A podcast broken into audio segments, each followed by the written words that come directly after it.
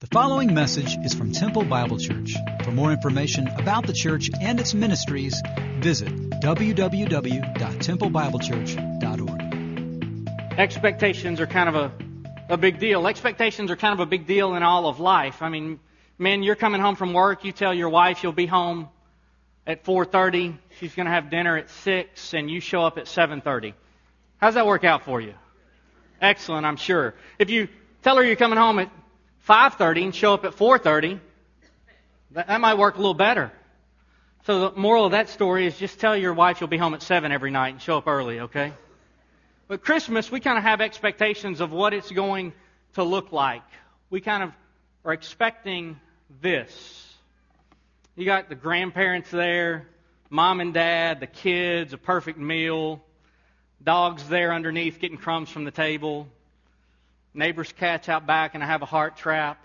But that last part, I didn't mean for that to be out loud. I'm sorry. See, we expect it to be perfect. But really at Christmas, most of us get something like this. We've, we've all got cousin Eddie in our family. I was seeing some of you come in this morning and I thought, yeah, that, that guy's his family's cousin Eddie. See, expectations are important to remember when we think about the Christmas story because the incarnation occurred in a way that so many were not expecting. It's important to remember that and think about it because it comes in the center of a story. See, some people read the Bible primarily as a book of rules that ought to be followed or kind of as a list of heroes that we ought to emulate. And, you know, there are some principles there and there are some heroes. The problem is we don't follow the rules. We fail at that. And all those heroes that we read about, they're failures just like us.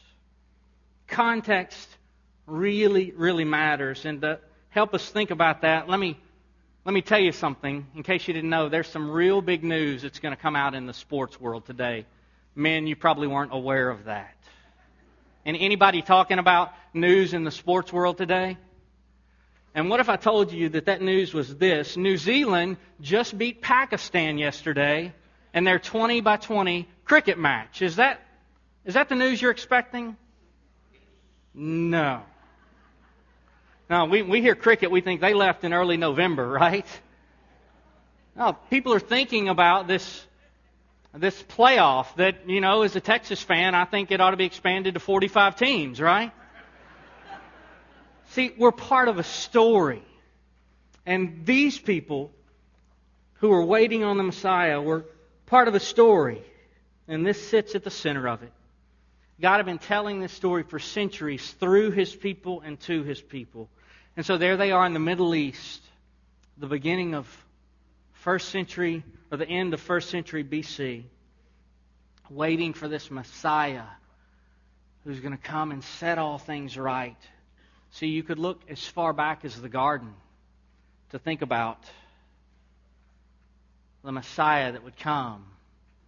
Maybe they heard that story of the offspring that would come and bruise the serpent's heel. Or maybe after the Exodus, they were looking for a prophet like Moses who would come and deliver his people. Or maybe someone who would free them and take them into the promised land and conquer their enemies like Joshua did. Or maybe a deliverer like the Lord rose up in the judges. Or maybe a kinsman redeemer like Boaz. Or maybe a gentle shepherd and a righteous king like David. Maybe someone just to lead them out of exile. See, they, they came out of exile, but still with Roman occupation, they're exiled in their own land. So they had expectations of a Messiah. They had expectations of a Messiah who would come conquer their enemies and exalt Israel. So that's why when Stephen preached a couple of weeks ago on Peter and John and the Jewish leaders who were so angry at them and wanted to stone them, it was because the Messiah, Jesus, had not met their expectations. Or last week when Gary spoke about Stephen preaching this great sermon before he stoned, the Jesus he was speaking of wasn't the Jesus those leaders were looking for. And so, over this next three weeks, we'll talk about the unexpected Messiah. Today, we're going to talk about the unexpected Savior. And the unexpected Savior came with an unexpected announcement. So let's read Matthew 117. So all the generations from Abraham to David were 14 generations, and from David to the deportation of Babylon, 14 generations, and from the deportation of Babylon to the Christ, 14 generations. Now the birth of Christ took place in this way. When his mother Mary had been betrothed to Joseph, before they came together, she was found to be with child from the Holy Spirit. Her husband Joseph, being a just man and unwilling to put her to shame, resolved to divorce her quietly. But as he considered these things, behold, an angel of the Lord appeared to him in a dream, saying, Joseph, son of David, do not fear to take Mary as your wife, for that which is conceived in her is from the Holy Spirit. She will bear a son, and you shall call his name Jesus, for he will save his, he will save his people from their sins. And all this took place to fulfill what the Lord had spoken by the prophet. Behold, a virgin shall conceive and bear a son, and they shall call his name Emmanuel, which is God with us. When Joseph woke from his sleep, he did as the angel of the Lord commanded him. He took his wife, but knew her not until she had given birth to a son, and he called his name Jesus. Now, after Jesus was born in Bethlehem of Judea in the days of Herod the king, behold, wise men from the east came to Jerusalem saying, Where is he who is born King of the Jews? For we saw his star when it rose and have come to worship him. When Herod the king heard this, he was troubled, and all Jerusalem with him. And assembling all the chief priests and the scribes of the people, he inquired of them where the Christ was to be born, and they told him, In Bethlehem of Judea. For so it is written by the prophet, And you, Bethlehem, in the land of Judah, are by no means least among the rulers of Judah. For from you shall come a ruler who will shepherd my people Israel. Then Herod summoned the wise men secretly and ascertained from them at what time the star had appeared. Let's pray. Well, Father, we thank you that the Messiah has come. We thank you for this unexpected announcement that Joseph got and for how he responded to it. And God, as a people who in a broken world need good news. Help us respond well to this reality that the Messiah has come and everything is changing. Everything's changing. God, let us be a people who are about bringing that transformation into the world while we wait for you to come again. In Jesus' name, amen. So here's Joseph, grew up in Galilee, learned carpentry from his father. He's got a nice little business going. If he if he hasn't met the girl of his dreams, at least he's got a girl with an arranged marriage his parents set up, because that's how they would do it in their culture. And things are are working out really, really well. And then one day Mary comes to Joseph and says, I'm pregnant. Hey, but it's okay the baby is God's. Right. Husbands, what, what would you do if your wife came to you and said, Hey, I'm, I'm pregnant? And by the way, the baby's God's, okay? Not yours, but it's God's. It might cause a little tension in the house, maybe. Right, if that happened, we could say now, well, we that happened once and it's already happened. It's not happening again. We know that. If you're looking the scripture enough, you might see that it's coming, but can you imagine what it would be like? Joseph's embarrassed. He doesn't believe her. He's a righteous man. He's going to divorce her. He's looking at her funny. Maybe Mary's dad's looking at him funny. But people want to know what's going on. What in the world is going on? How would you advise Joseph? What would you tell him to do if you're a friend of his or someone he's seeking counsel from, I don't, I don't know. I don't know. I mean, it's easy now that we've read the story what to do. But I, I don't think Joseph needs advice. I think he needs good news. See, he was expecting a wedding, And instead, he got a pregnant girl on a donkey on a long journey. He was expecting a bridal gown, and instead, he's looking at a baby bump. And then he gets this announcement that is a very unexpected development in a much larger story. Messiah was coming, but I mean, not like this. And this announcement changes everything. He's got a girl he's going to get married to, and he's about to divorce her because when you were betrothed, it was such a serious commitment. If you're ending it, you're divorcing it, and this news changes that. It changes everything. But then this news means there's this time of waiting. There's still a time of waiting. What will become of this baby? What's this going to look like? What will life be like? How are people going to speak about us in our community? Will anybody believe it? There's this time of waiting for the news that has been declared to come to fruition. It's kind of similar to Israel. They're waiting. They know Messiah is coming, but what's that going to look like? What are they to do in the meantime? And Joseph hears from this angel, but surely not this way. And for so many in Israel, Jesus would not be the Messiah they were expecting. They wanted a king on a throne, not a stench in a stable. It was an unexpected announcement. It was unexpected as an announcement, and he would be an unexpected deliverer. He would be an unexpected deliverer. There in Matthew 121, he says, You shall call his name Jesus, for he will save his people from what? What's he going to save his people from? From their sins. See, this would have been odd, I think, to Israel because they wanted deliverance, but their sins wouldn't have been chief on their mind. They had a great system in place, this sacrificial system that's working, where the blood of bulls and goats and doves are offered as sacrifices, and the temple's the center of religious life. What they needed was deliverance from Rome. But Matthew says you're to call his name Jesus, for he shall save his people from their sins. Now, that's an interesting thing with a name like Jesus. Jesus we get the Greek form of Yeshua or Joshua. So here are these people in this story, and they hear, You shall call his name Yeshua or Joshua. He will save his people from. Now, when they heard Joshua, what do you suppose it made them think of? Well, I don't know. Maybe Joshua? See, He's going to take us to the promised land. He's going to help us to conquer all of our enemies. He was going to help them conquer their greatest enemy.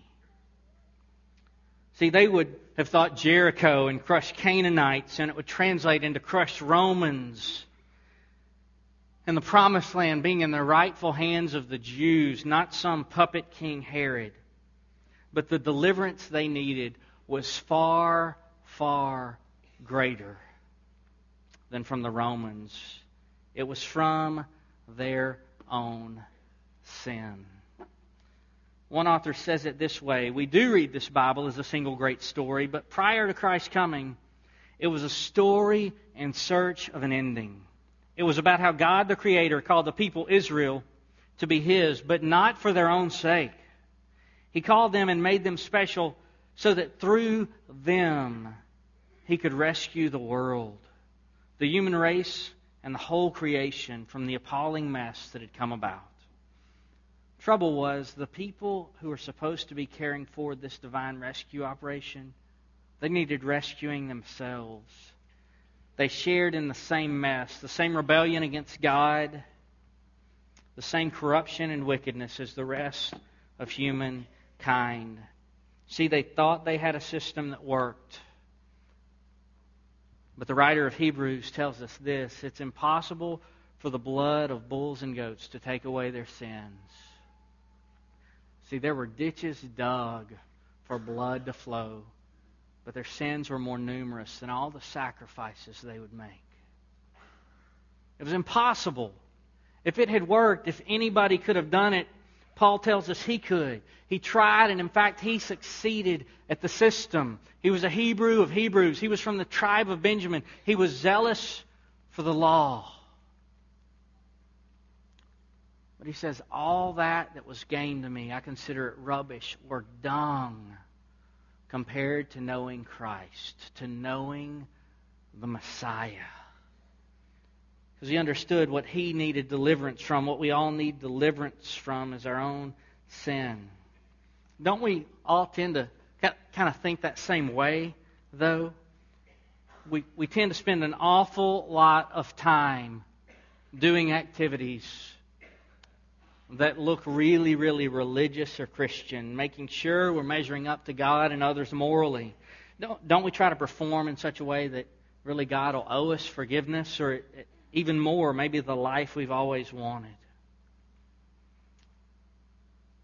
He shall save his people from their sins. He was an unexpected announcement that came, an unexpected deliverer, and ultimately he was an unexpected king. He was an unexpected king. Now, it's not that they shouldn't have been expecting him. Look in Matthew 2 6 there. Matthew's quoting Micah.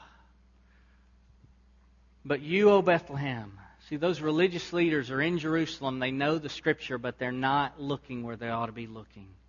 You, O Bethlehem of Ephrathah, who are too little to be among the clans of Judah, from you shall come forth for me one who is to be ruler in Israel, whose coming forth is from old, from ancient of days. Now, Matthew changes it up a little bit. You, O Bethlehem, who are too little to be among the clans of Judah. Matthew says, And you, O Bethlehem, in the land of Judah, are by no means least among the rulers of Judah. Why? For from you shall come a ruler who will shepherd my people Israel. See, the religious leaders were not expecting the king to come, though they had the word right there in front of them telling them where he was coming. The Magi knew it. These pagan kings had traveled months to come and see where the Christ was born. And when Herod heard that the king of the Jews had been born, he was troubled. And there's a reason Herod was troubled. He had heard news like this before. Julius Caesar was assassinated in 44 or 43 BC, and his adopted son, Octavian, who would become Augustus Caesar, and Mark Antony, they went together after those who had killed Julius Caesar. You guys know this story, this historical account. You all read it in Shakespeare, right? Well, Mark Antony and Augustus kind of have a clash of their own, and Herod is this king that's been inserted by Mark Antony to rule over Israel, Herod the Great. But Mark Antony and Cleopatra, they're driven to Egypt where they'll eventually commit suicide. And so Augustus sends people, the new, the first true Roman emperor, sends them to Herod. And Herod's kind of got two choices when he hears good news Caesar is Lord. He can try to fight this, or he can beg for mercy. And so, what he does is he says to Augustus Caesar, Don't think about whose friend I was, think about what a loyal friend I've been to him. Be merciful, and I'll be a loyal friend to you. And so Herod continues to rule, and he's ruling and ruling and ruling under this Roman authority. And then the wise men say, Tell us where this one has been born, the king of the Jews. And Herod understood he had come to take his throne and usurp his authority. And the truth is for us today, if you're trying to build your own little kingdom and if you want to insert yourself at the center of the story or make this God story really just about you, the king has come and he will take over your throne and usurp your authority. See, he was not the king Herod was expecting. He was not the king these leaders were expecting. Why is it so hard? Because they had developed in their mind a Messiah who would be a means to their end. See, they were expecting something like this. They weren't expecting something like this. Expectations are a big thing. They're a big thing. We all understand how expectations can disappoint us. When we got married, my wife was expecting something like this. and instead, she got something like this. See, one author says this all that Israel needed study of the law, good works, lay within the reach of everyone. And all Israel hoped for was national restoration and glory. Sound familiar? We just want good folks with good works and national restoration and glory. Everything else was but a means to those ends. The Messiah himself, only the grand instrument in attaining them. Thus viewed, the picture painted would be of Israel's exaltation rather than the salvation of the world. They had forgotten what they were here for. Their expectations weren't met. We ought to remember that. Do, do you remember when you were 18 what you dreamed life would be like? You remember that? I, I bet your life's turned out exactly how you dreamed it would, hasn't it? Or, or what about when you were engaged or on your wedding day? Remember what you thought, man, our marriage is going to be just like this. Our kids will never do this, blah, blah, blah, blah, blah. I bet that's turned out just how you thought it would, right? Well, if we've lived long enough, we know no, life has a way of not meeting our expectations. See, they never dreamed of a world where Messiah and Roman occupation could coexist. And further, they never dreamed of a Messiah who would offer the Gentiles an equal footing of salvation and out of the Jews and Gentiles make one new man that we call the church today. Somewhere along the way, they forgot verses like Isaiah 49 6, where God says of the servant that is coming, it's too light a thing that you should be my servant to raise up the tribes of Jacob and to bring back the preserved of Israel. I will make you as a light for the nations, that my salvation may reach to the ends of the earth. We ought to understand their misgivings. It's hard to imagine a world where Messiah and miscarriages coexist. It's hard to imagine a world where Messiah and heart disease, or Messiah and cancer, or Messiah and addiction, or Messiah and prodigal children and prodigal fathers, or riotous mobs or militarized police coexist. See, we don't dream of a world that's broken. We dream of a world where swords are shaped into plowshares and lions lay down with lambs and justice rolls like a river and peace reigns in the hearts of men.